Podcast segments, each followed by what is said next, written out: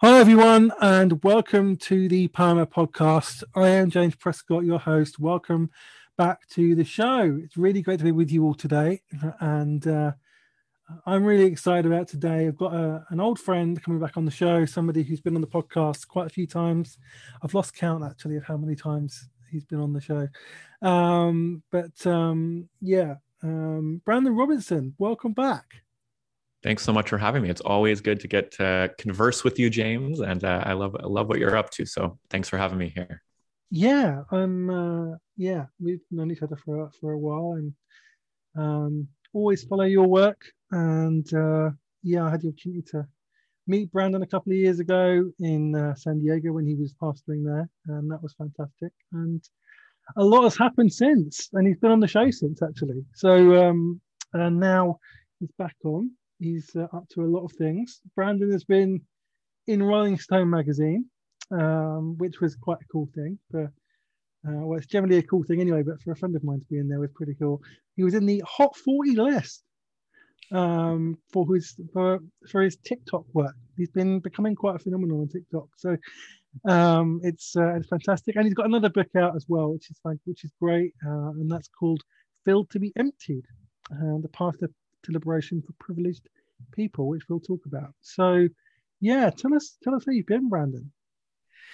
Yeah, it's been a, a wild few years. This pandemic has, um, for so many of us, transformed how we think about our life, our world, our identities. And that's been true for me. Um, at the beginning of the pandemic, as you mentioned, I was pastoring a church in San Diego uh, in January of 2021. I left that role and moved from San Diego to Washington, D.C., where I'm from. At the time, I thought I would be doing um, some political work, but that the job that I moved here for didn't materialize. And so I had about nine months last year of applying for work and not getting it. But also during that nine months, that opened up a lot of space for me to one, write this new book, two, uh, dive into TikTok and start really making content um, about progressive Christianity for another generation. And over those nine months, um, yeah, my own sense of calling and identity transforms um, to realizing that I don't need a brick and mortar faith community uh, to do this kind of work, that we have faith community online. We have faith community on platforms like TikTok and through Zoom and all sorts of things like that.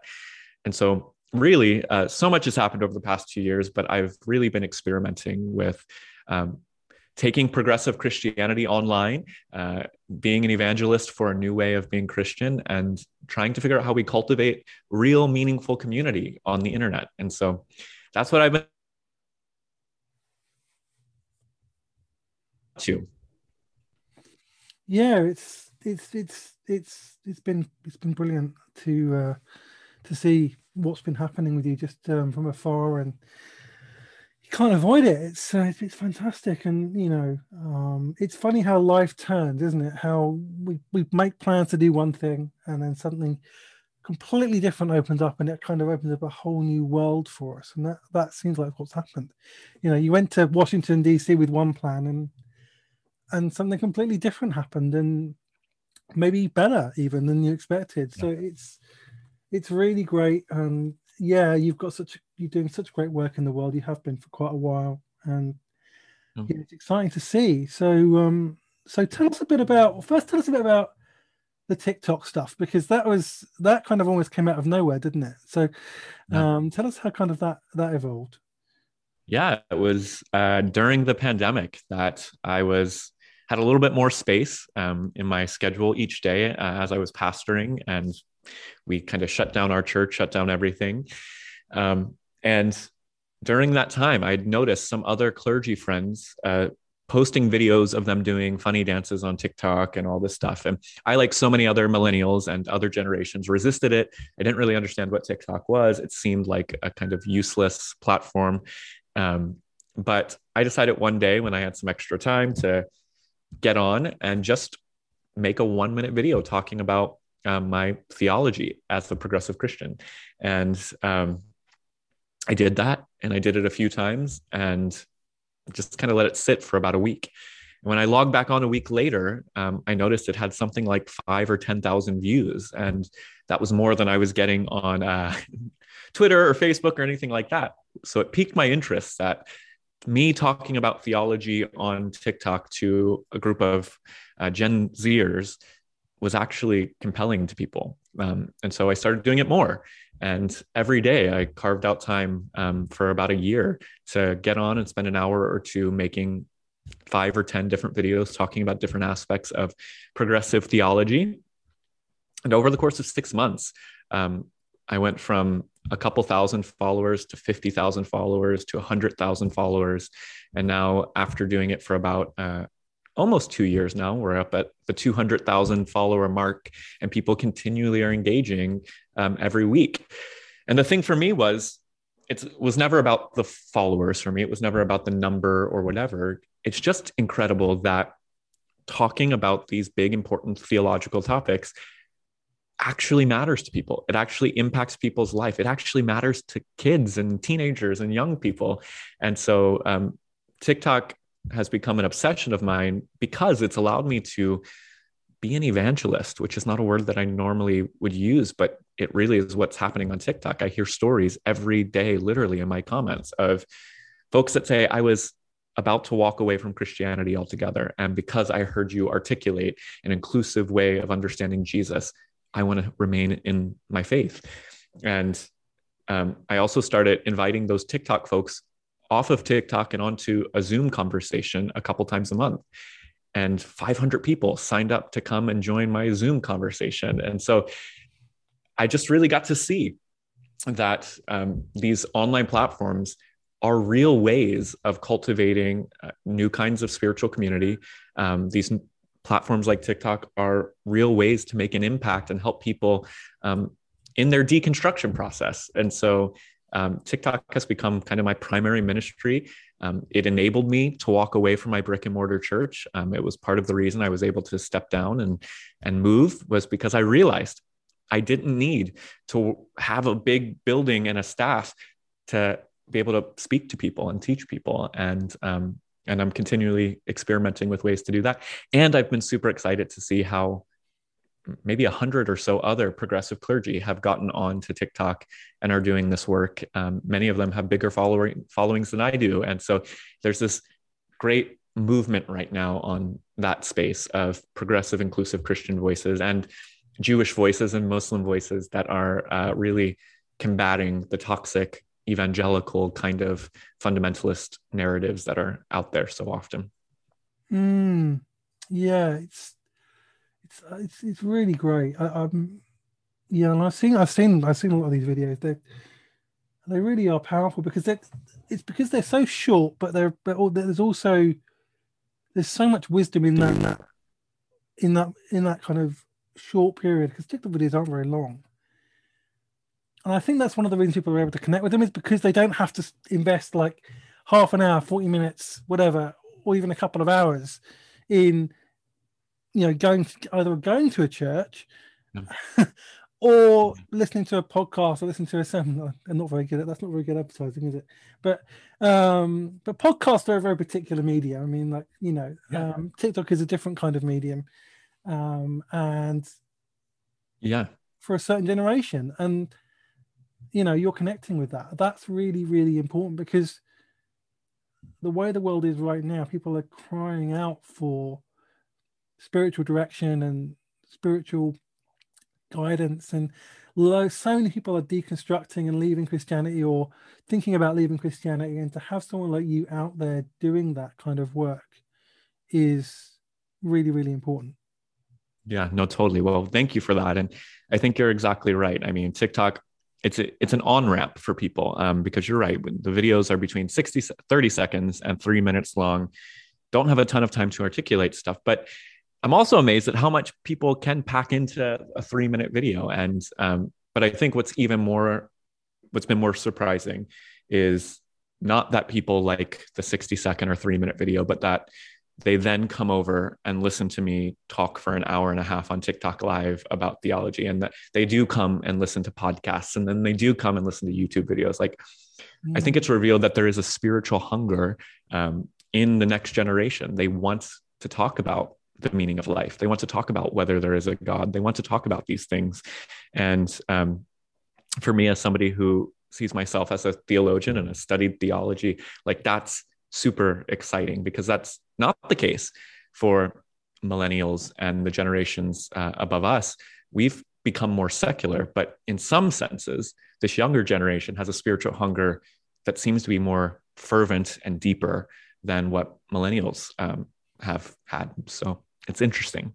It is really interesting how different generations approach spirituality, and I'm fascinated by that. I'm fascinated by that as I keep going on my own spiritual journey, and my spiritual journey keeps expanding and growing and widening and deepening, and it's it's it's really interesting to see uh, different generations connecting in different ways because obviously there is a very specific generation that connects with tech, TikTok. You know, my generation certainly mm. doesn't isn't like I'm not the TikTok generation for sure, but um, but for like millennials or or or later, um, yeah, it's a very very good medium. And like you say, it's a it's like an off ramp. It's like almost like watching a trailer for something longer. You know what I mean?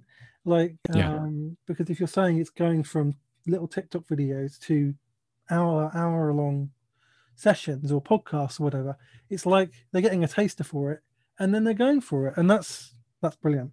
It really is. Totally. Um, and that kind of brings me on to kind of the long longer form stuff. Brings me on to um, your book, your new book. You've written a lot of books, um, and um, but you've just written a new book um, called "Filled to Be Emptied." Um, path to liberation for privileged people. And that subtitle actually really drew, drew my attention because it's one of the first times I've actually seen in a book, a spiritual book, that's actually acknowledged that there are groups of people who are privileged. And that is, mm.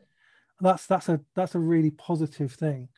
Um, especially in a world where we're trying to be more inclusive, where people are where we have to be more aware of um, decolonizing work, doing anti-racist work, all of that kind of thing, and white privilege, white supremacy, talking about the fact that we are privileged and that there are groups of privileged people in the world is really important. And uh, yeah. to have that as a title uh, or a subtitle of a book is that was that was really powerful for me. Um, and so, mm. tell us a bit about this this book.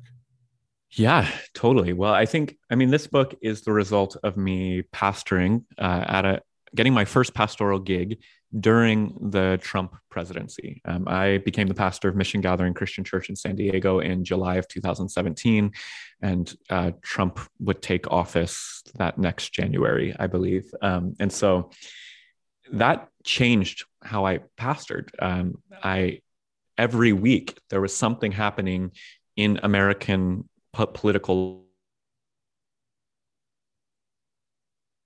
to speak to it, um, whether it was Trump sexually assaulting women and talking about that and bragging about it, which led to the Women's March in the US and around the world, whether it was um, the murder of George Floyd and the Black Lives Matter movement and how Trump responded to that and his endorsement of Charlottesville and racists in the street, neo Nazis in the street.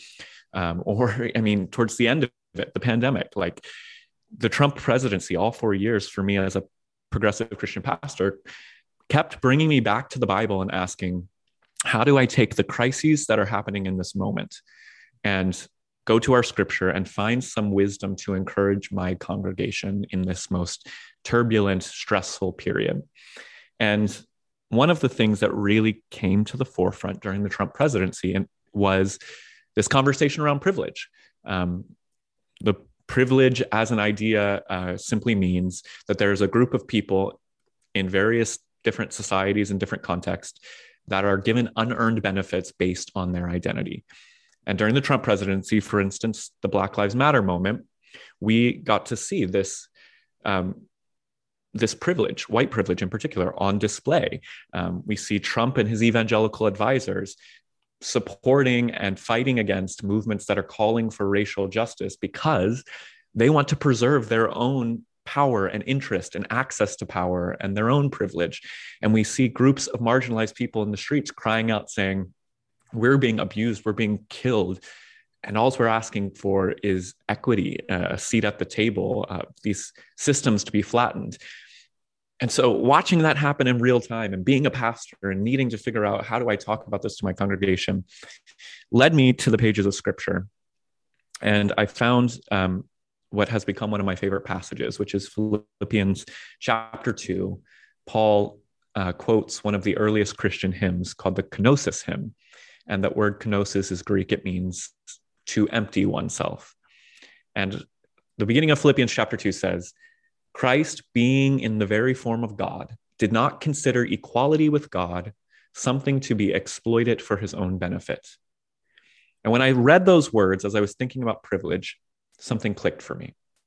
In Christian theology, Jesus is God in the flesh, has all the power, all the authority of God, and yet chooses not to use that power and authority for his own benefit, but for the benefit of others. When I saw that, that jumped off the page as what we're supposed to do with our privilege. If you have privilege, you're called to look at it, examine it, own it, and then ask, how can I use this not to protect myself or people like me, but to uplift people who don't have the privilege and the power and the access that I have?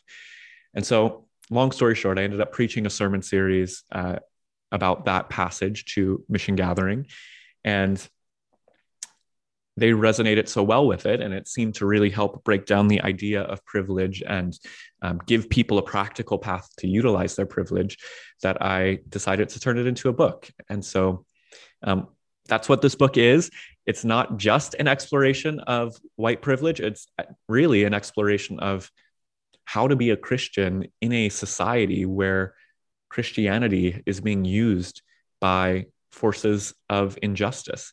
What does it mean to actually take Jesus seriously in a world where the people who most loudly claim to follow Jesus are actually antithetical to Christ? Um, and so it's a summons to Christians to get serious and to actually go back to follow Jesus and to work to create a more just and equal world. Mm, I love that the idea of giving giving away almost giving away your privilege, um, giving mm-hmm. away the power that you have to yeah to make the world more equal and inclusive and just. Yeah um yeah because yeah and that's that's that's very jesus like um because that's exactly what you're right they say that passage is really really profound. He gave everything away. He had the he had all this power and this divinity and this being set apart and gave it all away and mm. um, to serve others and um, and to lift up others and empower others and that's that's exactly what you need to do with privilege is give it away um, and mm. you know I, I yeah I've been doing a lot of a lot of anti-racist work a lot of um, decolonizing work and I'm still doing that as a lifelong lifelong journey um, and yeah part of that is for me just just almost standing aside in a sense and allowing hmm. voices that are not white and not male um, to to have a voice uh, to you know kind of i've seen actually actually seen a lot of white people who've got i mean uh, who've got who've had book contracts and speaking careers and just kind of say look i'm stepping aside from this because i don't want the, the world doesn't need another white male voice, you know, um, and to, to allow kind of oppressed voices to rise up and to be heard, and white people giving or giving away their platforms to the voices of people who are oppressed and don't have platforms and don't have voices, and that is they're all examples of things that white people can do. Yeah. Um, very practical things. I mean, I try on this podcast to give platforms to different kinds of oppressed groups. Um, I'm not, you know, obviously people of color, but also LGBTQ people and women, and you know, the people who voices who are not who are not heard. That that is something I'm always trying to do with this with this show, and I'm always have to do better. You know, we always have to um, do better. But but but yeah, what you're saying is absolutely right, and um, it's a daily. I guess it's a, it's a daily process, isn't it? Yeah. No, totally. And yeah, I mean that's that's the call of this book is that we should just all take the time to move past our defensiveness, um, to move past the fear. There's a lot of, for instance, white fear about what it means when um, the mountains are lowered and the valleys are exalted, when the playing field becomes level. Does that mean we're losing something? Does that mean um, our voices or our work no longer matters? And I really try to get into those conversation uh, conversations in the book because I think some ways the conversation around privilege has become so polarized and so extreme that um, it, it does scare people. But what I want to help uh, privileged people realize is that it's not even so much giving up your privilege. It's because you can't actually give away uh, the yeah. fact that being a white person makes you benefit in the society. But what you can do is recognize that you have an abundance and giving some of your platform away, giving some of your resource away, helping somebody else get ahead in their career or get ahead academically. Like there's so many realms that we could work on this in. That doesn't actually diminish you or your ability or your capabilities to to do things in the world. Mm. When the playing field is leveled, actually we all benefit and we have to get out of the scarcity mindset that there's mm. only so much success or only so much platform or only so much whatever because there's enough room for all of our voices to speak but you're exactly right um, it does mean that sometimes we need to be a little bit contemplative and realize maybe my voice isn't the voice at this moment on this topic, or um, maybe this isn't a time for me to put myself forward. But what if there's somebody around me who's neurodivergent or a person of color or an LGBT person that I could help get a little bit ahead um, in the workplace or whatever the case might be? So it's not a zero sum game. When other people are given a fair shake, uh, we all benefit. Absolutely. Yeah.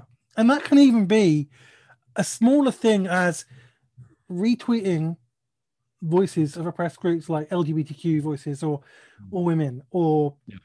or people of color or any you know groups that whose voices need to be heard on a particular topic.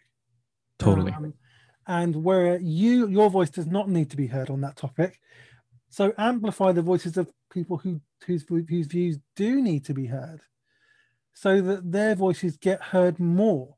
And I mean, I've been I did I did a lot of that when when the George Floyd thing happened. That's something that I was doing. That I was like, mm. okay, I need to find as many people who are actually experts in this and know what they're talking about and have the authority to talk on this. And I'm going to amplify what they're saying and I'm going to listen to it myself because because they have authority to speak on this and I don't. And their voices need amplifying right now and mine doesn't.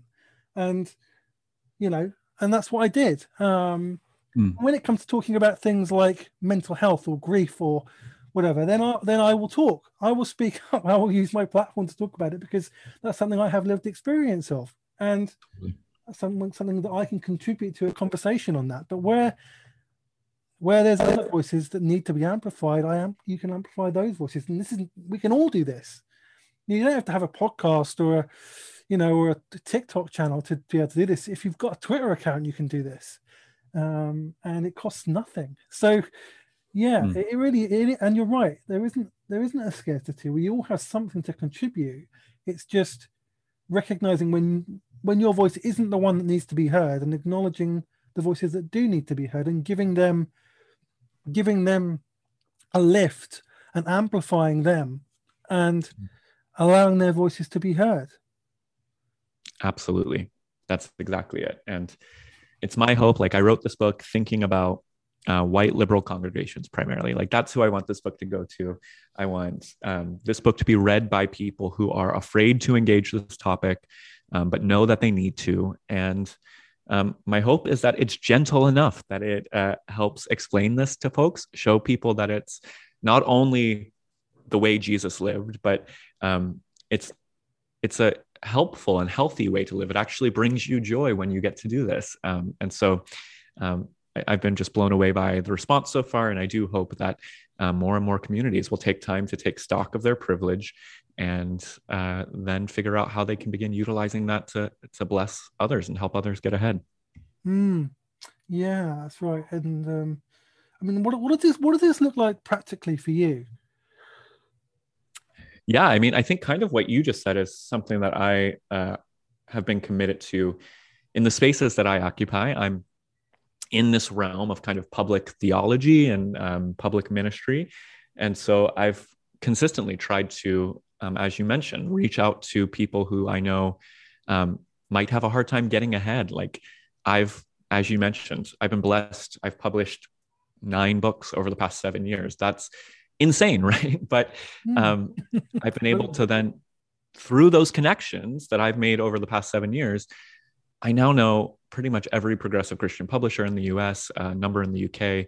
And so if I see a friend who is a person of color or a queer person or a woman um, that has an idea for a book, I will reach out and say, hey, can I use my connection to at least make a connection for you to make sure that you get a fair shot and your voice might be able to be heard? Or um, as you said uh, using like podcasts and other platforms to say hey um, if there's a way that i can use the platform that i've been able to gain over the past decade to uplift your voice let me let me do that um, and even at mission gathering um, when i was pastoring a brick and mortar church I tried to be intentional to invite voices to come and speak to our community that normally would not get invited to speak at church communities um, because, frankly, the professional Christian world is one of the most privileged toxic spaces that there is. And the real prophetic voices are those that are not getting invited to platforms and book deals and podcasts. And so,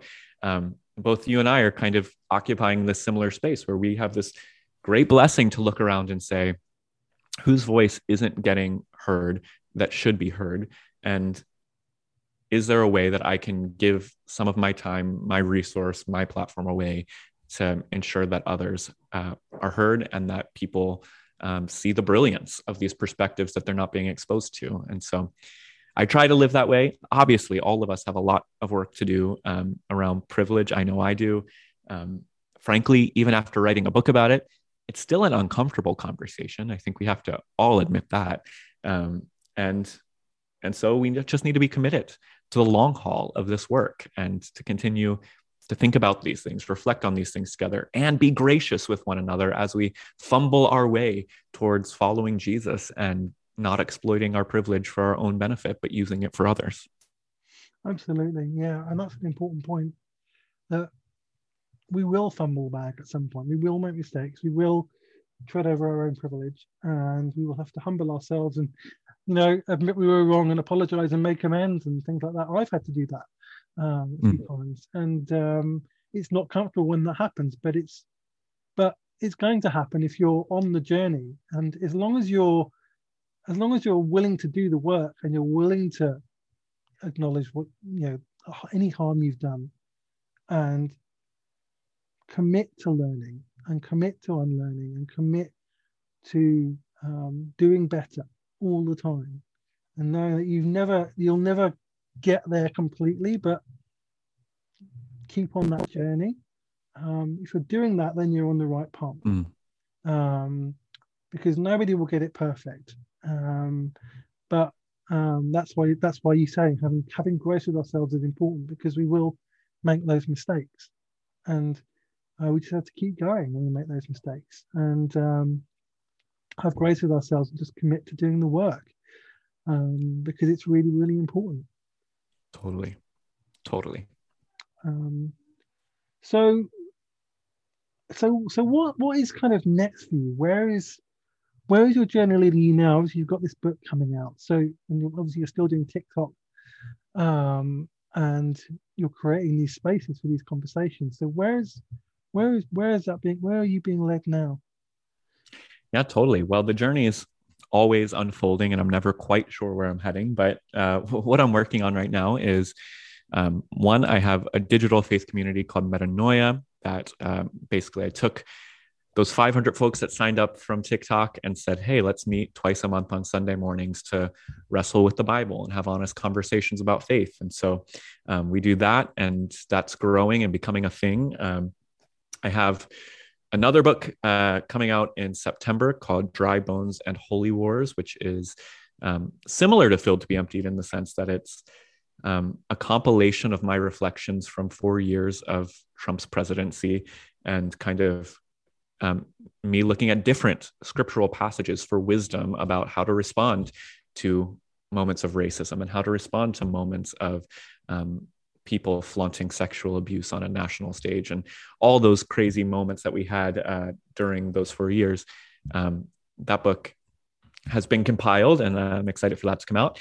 And then the final thing is I'm heading towards, um, it looks like I'll, I'll be heading towards a PhD program in the fall, which will give me the space to take kind of this work that I've been able to do at a quote unquote popular level and kind of work towards getting some more academic rigor behind um, behind my work because I really feel like as an LGBT uh, Christian theologian, um, it's important for me to be able to have the same kind of credentials as uh, some of these straight um, theologians that are often condemning LGBT people and people of color and things like that. And so it just feels important for me to be able to go and study at the PhD level, get that kind of uh, education so that I'm able to help articulate a progressive, inclusive version of faith um, in a way that uh, can combat a lot of the toxic theology that's out there by uh, straight white evangelical doctors. Uh, so, anyways, I'm thinking that's where the path is heading, uh, but the past two years has taught me that I can't predict what's going to happen a month away. So I have no clue uh, exactly where I'm headed. I just know that I'm dedicated to doing this work as publicly as I can, cultivating these spaces um, so that more and more people can heal from their religious trauma and find new ways of embracing um, a Jesus oriented spirituality. Mm, yeah, I love that. I love that. Um, I'm really curious because it, it seems like uh, the Trump years and you being at Mission Gathering, which is a great church, by the way. I've got a chance to visit and even speak there, and it's fantastic. Um, if you get a chance to go there, go. Um, but it seems like you being there and during the Trump years as well seems to have left a really big mark on you. I mean, like two books coming out this year about with reflections from that period. Um, how did that how did that period impact your own spiritual journey? Yeah, I mean, I think the Trump years are the reason that, at least in part, um, the deconstructionist movement has become so big and the evangelical movement has become so big and folks walking away from faith altogether has become so big because Donald Trump really was a moment where um, not only for America, but I think for the Western world, we saw that evangelical Christianity, which has been arguably the most dominant force of Christianity for the past 50 years, uh, was attached to power, privilege, white supremacy. Um, Donald Trump became literally the incarnation of evangelicalism. And we watched how so many powerful evangelicals and evangelical institutions came around Donald Trump and supported him, abandoning the values that they preached so fervently. Um, and so, in some sense, it was not surprising, but I think all of us have to admit, in some sense, it was also shocking. Um, and for me, as somebody who came from the evangelical world in particular, I had a crisis of faith all over again about how could I be a part of this movement? Um, and what does it mean that I was a part of this movement and now have a platform that I can speak to it and help uncover some of the un- unjust ways and uh, unjust beliefs of evangelical Christianity in this moment. And so my four years at Mission Gathering really were me standing up in front of a congregation, most of whom had an evangelical background, and helping them and myself process Donald Trump and the great exposing of evangelicalism as, frankly, an antichrist version of Christianity. Um, and asking, what do we do in this moment? What does it mean to be a faithful uh, follower of Jesus when this is happening? Um, and so, as you see, it filled to be empty. Like there was a lot of reflection on privilege, but in Dry Bones and Holy Wars, what folks will see is that, and this isn't just unique to me. I feel like every progressive pastor had this experience. We had to continually go to our tradition, continually go back to the Bible. And what I found was that so much of the crazy injustice of the Trump era had parallels in the Bible. That while Trump was so terrifying and seemed unique um, to this moment of history, there's been many other moments in history where unjust rulers and unjust um, religious systems rose up and perpetuated corruption. And so I, I spent a lot of time over four years writing sermons, writing articles, um, processing what the scripture has to say about how we deal with these kind of moments and these kind of leaders. Um, and you're right to say that like it impacted me. My faith is different on the other side of the Trump era. Um, it's a much more justice focused faith. It's a much more action focused faith. Um, it's a much, much more Jesus oriented faith. I kind of gave up Paul during the Trump era because I wanted to focus on what Jesus said and what he did and how we could actually live that out subversively um, in this dire moment of human history. And the last thing I'll say is the reason I keep writing about this stuff is we're not out of the woods yet. Um, it's very possible that Trump or a Trump like person will be the president again in a few years. And if not in America, somewhere else in the world. Um, and so we need to be looking to our traditions and our faith and asking, what does it require of us to follow this path in a dire moment like this? And so, um, yeah. Mm, yeah, it really was a it really was a a seminal moment, I think, in recent history when that happened. Um, the shock, um, yeah, and it, it it is really interesting that I've seen. I, I am building. I've built a, quite a lot of friends on Twitter recently, and connected with a lot of deconstructing people, and most of these people have been deconstructing for a couple of years.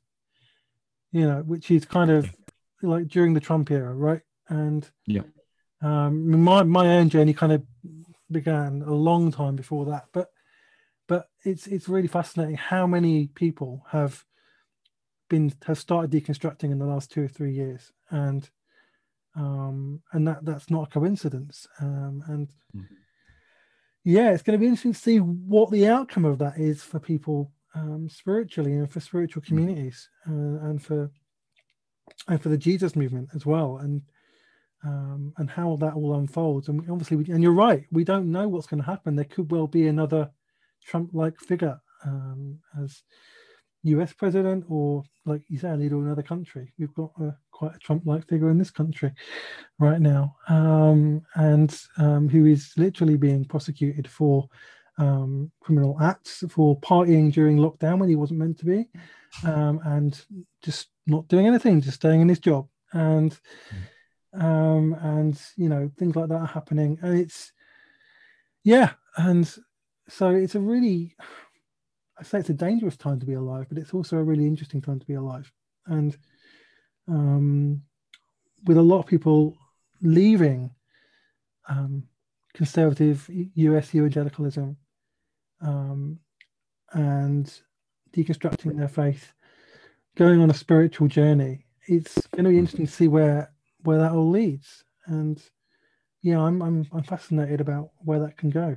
So, um, what is it that brings you that brings you hope right now? Yeah, I mean, I'm going to sound like a broken record because we've talked about it a couple times now, I think, but like really this conversation that I've been able to have on TikTok and other platforms is giving me hope. The fact that um, there is a lot of uh, terrible stuff on the internet, and I experience a lot of hatred and vitriol and all of that. That exists.